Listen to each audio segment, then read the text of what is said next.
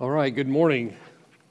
We are in Romans chapter 2. If you have your Bibles, you can turn there this morning. Romans chapter 2. We'll finish the chapter this morning. We're going to pick up in verse 25. Romans chapter 2, verse 25. It says, "For circumcision indeed is of value if you obey the law. But if you break the law, your circumcision becomes uncircumcision. So if a man who is uncircumcised keeps the precepts of the law, will not his uncircumcision be regarded as circumcision? Then he who is physically uncircumcised but keeps the law will condemn you who have the written code and circumcision, but break the law. For no one is a Jew who is merely one outwardly, nor is circumcision outward and physical. But a Jew is one inwardly, and circumcision is a matter of the heart, by the Spirit, not by the letter. His praise is not from man, but from God." All right, so now we're to the very last paragraph of chapter 2. And Paul is going to deal here one more time with sort of the final objection to those who see themselves as so thoroughly religious that they don't need the gospel. The issue is the Jewish sacrament of circumcision and the accompanying claim that all those who have been circumcised will be saved, which is what the Jewish people believed. I'll show you that in a moment. We could summarize this section of Romans, or even title the sermon, as the false security of ceremony. The false security of ceremony. You see, this is, in a way, the last resort for the Jewish person. The Jew who was considered a thoroughly religious person in Paul's day, had begun his defense against Paul's gospel by saying that he or she had already possessed the law. And as we learned last week, Paul argued that possession of the law, although undoubtedly a great privilege, is of no value if the one possessing that law doesn't keep it. The law says, this is Exodus chapter 20 and verse 15, says that you should not steal. But knowing that is no help if you do steal. For then the law condemns you rather than exonerates you. That's what Paul was teaching last week. It's the same with other commandments that we looked at last week. You shall not commit adultery, which is verse 14 of Exodus 20. Or you shall have no other gods before me, verse 3 of Exodus 20. You see, the Jew, along with everybody else, had broken those laws. So it really wasn't sufficient for them to say, I have the law, and therefore I don't need the gospel. On the contrary, the law is given to reveal to us our need for God's grace. Still, the Jew of that day had one last card to play, one final argument against Paul. He had been circumcised, and circumcision brought with it brought him into the visible outward community of God, the fellowship with the body of covenant people to whom God had made all of these salvation promises. It was like saying that circumcision, or today we could say baptism, made them a member of that body, and that membership in that body guaranteed their salvation. That was the argument of the Jewish people. The Jew really did believe that. Just as very many people today believe that being a member of a church guarantees their salvation. Charles Hodge was a Reformed Presbyterian theologian. He attended Princeton, which actually was founded to equip Presbyterian ministers. Then after graduating from college, he attended Princeton Theological Seminary and later taught there. He compiled some writings of Jewish leaders saying just this, that circumcision guarantees your salvation. Listen to some of this. This is a summary of some of his writings. Rabbi Menachem, in his commentary on the books of Moses, says, our rabbins, which is really kind of old speech way of saying rabbis, so our rabbis have said that no circumcised man will see hell. In the Jalkut Rabbani, it is taught that circumcision saves from hell. And in the Midrash Tehilim, it says God swore to Abraham that no one who was circumcised should be sent to hell. And in a book titled Akadoth Jezek, it is taught that Abraham sits before the gates of hell and does not allow that any circumcised Israelite should enter there. This argument is that salvation is for Jews and that what makes one a Jew is circumcision. So I guess the question is, what really does make someone a Jew? And Paul's answer is quite radical. He's going to state that circumcision, while an act of obedience for the Jewish person and being symbolic in ways of man's sinfulness and his need to be cleansed, has no spiritual power. It was an outward symbol. What a stark difference from the quotes of those Jewish teachers that I just read to you. But notice Paul here, who's dealing with salvation, doesn't say that one does not have to be a Jew to be saved. He doesn't make that argument at this point. What he states is what a true Jew is. It's not a matter of external criteria such as possession of the law or descent from Abraham or circumcision or anything else. But it's a matter of conduct which flows from spiritual changes within. Verse 28, for no one is a Jew who is merely one outwardly, nor is circumcision outward and physical. But a Jew is one inwardly, and circumcision is a matter of the heart, by the Spirit, not by the letter. His praise is not from man, but from God. It's the same truth we found earlier in Romans chapter 2. God's concern is not merely with our knowledge of truth, but with our doing it.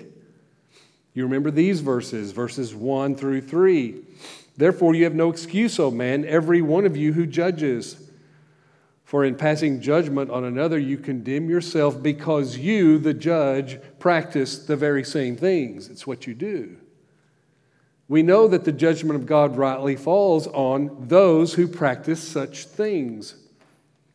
Do you suppose, O man, you who judge those who practice such things, and yet do them yourself, that you will escape the judgment of God? It isn't a matter of just having the law, but of obeying its precepts. Later in verse 21, this is what we looked at last week. You then who teach others, do you not teach yourself? While you preach against stealing, do you steal? You who say that one must not commit adultery, do you commit adultery? You who abhor idols, do you rob temples? You who boast in the law, dishonor God by breaking the law. Again, the emphasis is on what you do. William Barclay says this. Jewishness, Paul insists, is not a matter of race at all. Jewishness has nothing to do with circumcision. Jewishness is a matter of conduct. If that is so, there is many a so-called Jew who is a pure descendant of Abraham and who bears the mark of circumcision in his body, who is no Jew at all. And equally, there is many a Gentile who never heard of Abraham and who would never dream of being circumcised, who is a Jew in the real sense of the term. With one stroke, Paul was abolishing the very basis of Jewish thought. He was shutting out from real Jewishness many and many a Jew, and he was introducing a new conception which made Jewishness a thing available to every nation, a thing as wide as the earth itself. And I think to properly understand that, we need to understand the significance of this term being a Jew, and that is that they were God's chosen people. Paul is saying that to be God's chosen people is much more than an external mark upon your body. It's much more than knowing God's law. It's keeping it.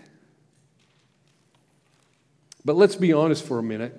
We probably need to retreat a little bit to some relevant reality for us. I mean, most of you are not personally affected by any contemporary debate over the definition of a true Jew. I bet not very many of you talked about that over Thanksgiving dinner. It doesn't rise to the level of our conversation very often. But the matter of godly conduct accomplished in us by the work of the Holy Spirit, there in verse 29, should be a concern for us. Paul is teaching here that the substance of pleasing God is doing His will. It's not just knowing His will, but it's obedience to His will. And he says this circumcision that you Jews boast of is just a symbolic reminder of that. Why is this important? Why is it important for us? I mean, maybe you can understand Paul's logic in teaching this to the Jews in Rome, but why is it important for us? Charles Hodge says this: whenever true religion declines, the disposition to lay undue stress on external rites is stressed. The Jews, when they lost their spirituality, they supposed that their circumcision had the power to save them. We could put it this way: apostasy, that falling away or departing from true faith, always moves the religious focus from the inward to the outward, from humble obedience to empty formality. That's what the Jews suffered from when Paul was writing to them. But Paul's not the only one to warn them of this. They had always taken great pride in their lineage, in their heritage. But John the Baptist had warned them many years earlier about trusting in this Jewish heritage. In Matthew chapter 3, verse 9, he says, "And do not presume to say to yourselves, 'We have Abraham as our father.'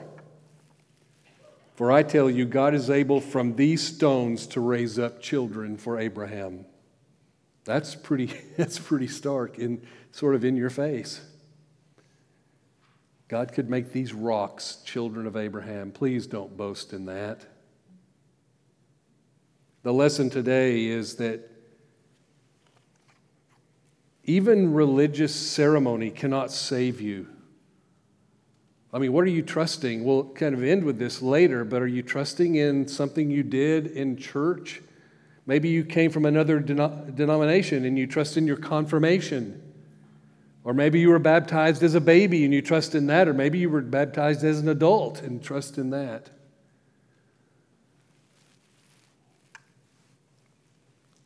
Paul here is teaching that ceremony is of no value. What is of value is what is on the inside. So we'll talk about that. I want to take just a few moments today to summarize chapter 2. We've now finished it. So what are some of the key points we can take from chapter 2?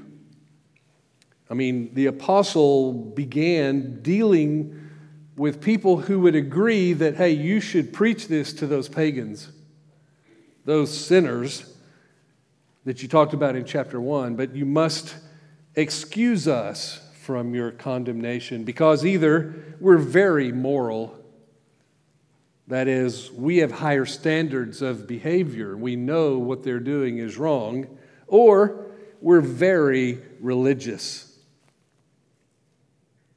We know what the law says. It was given to us. We have a relationship with God in a covenant, and we participate in sacraments like circumcision in this text. Do you know people like that?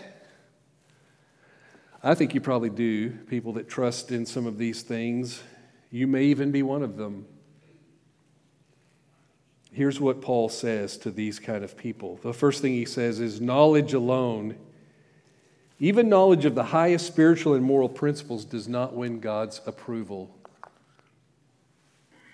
If it was only that easy, we could just buy another book and learn, or watch a video and learn.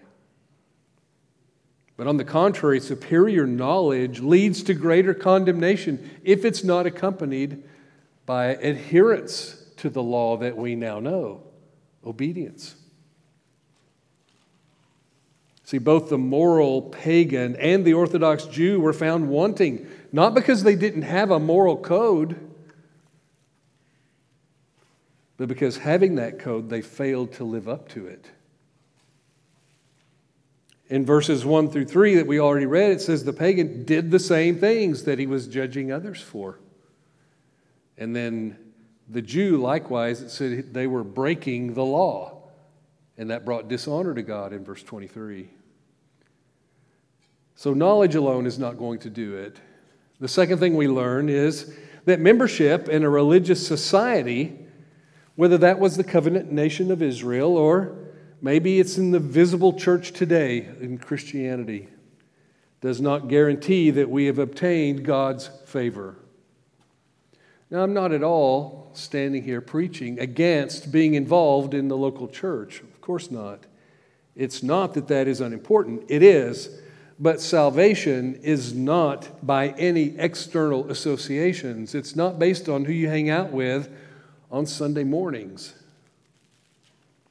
We've already covered the fact that God doesn't even look at the outward appearance of man, but at his heart. We learn that in the selection of David as king of Israel in the Old Testament. I mean, Jews have been saved and are being saved, but it's not because they're Jewish. And church members have been saved and are being saved, but it's not because they're church members. I mean, if any of us could perfectly keep the law of God, then we'd be saved by keeping it. But none of us can. We've all broken it. Therefore, we can only be saved one way. We can only be saved as a result of Christ's death on the cross and the application of that work to us by the Holy Spirit. This alone brings us into the true company of God's elect people. And that alone develops a life consistent with our new identity. So it's not because you're Jewish. It's not because you're a church member. It's because of Christ's work on the cross that you can be saved. The third truth that we've learned here in Romans chapter 2 is that the sacraments or the ceremonies, either of the Old Testament period or the New Testament period, can save no one. They may point to what saves, but they're not the reality in themselves. I mean, the Jews, as we learn today, trusted in their circumcision. And we've already mentioned many religious people today trust in religious things. Maybe you trust in the fact that you can come down and take communion. Well, friend, communion does not save you. The ordinances that we observe at this church do not save, but they can confirm our faith, and they do present and illustrate great spiritual truth. But we do not put our trust in them for salvation. That was part of Paul's teaching today. The fourth thing that chapter 2 teaches us is that God judges according to truth and performance. And by that standard, every human being is condemned. God judges according to truth and performance. And by that standard, every human being is condemned. Well, we don't like the last half of that statement, do we? But it's really hard to argue with the first half. Would it be right for God to judge us in any other way than the highest and most righteous fashion? Could he judge in any way other than by truth? Could he admit falsehood and deception? Could he allow pretense or wishful thinking or mere intentions rather than actual deeds to be the basis of our judgment? Could he overlook sin? What if a person's a Jew? What if they're a church member?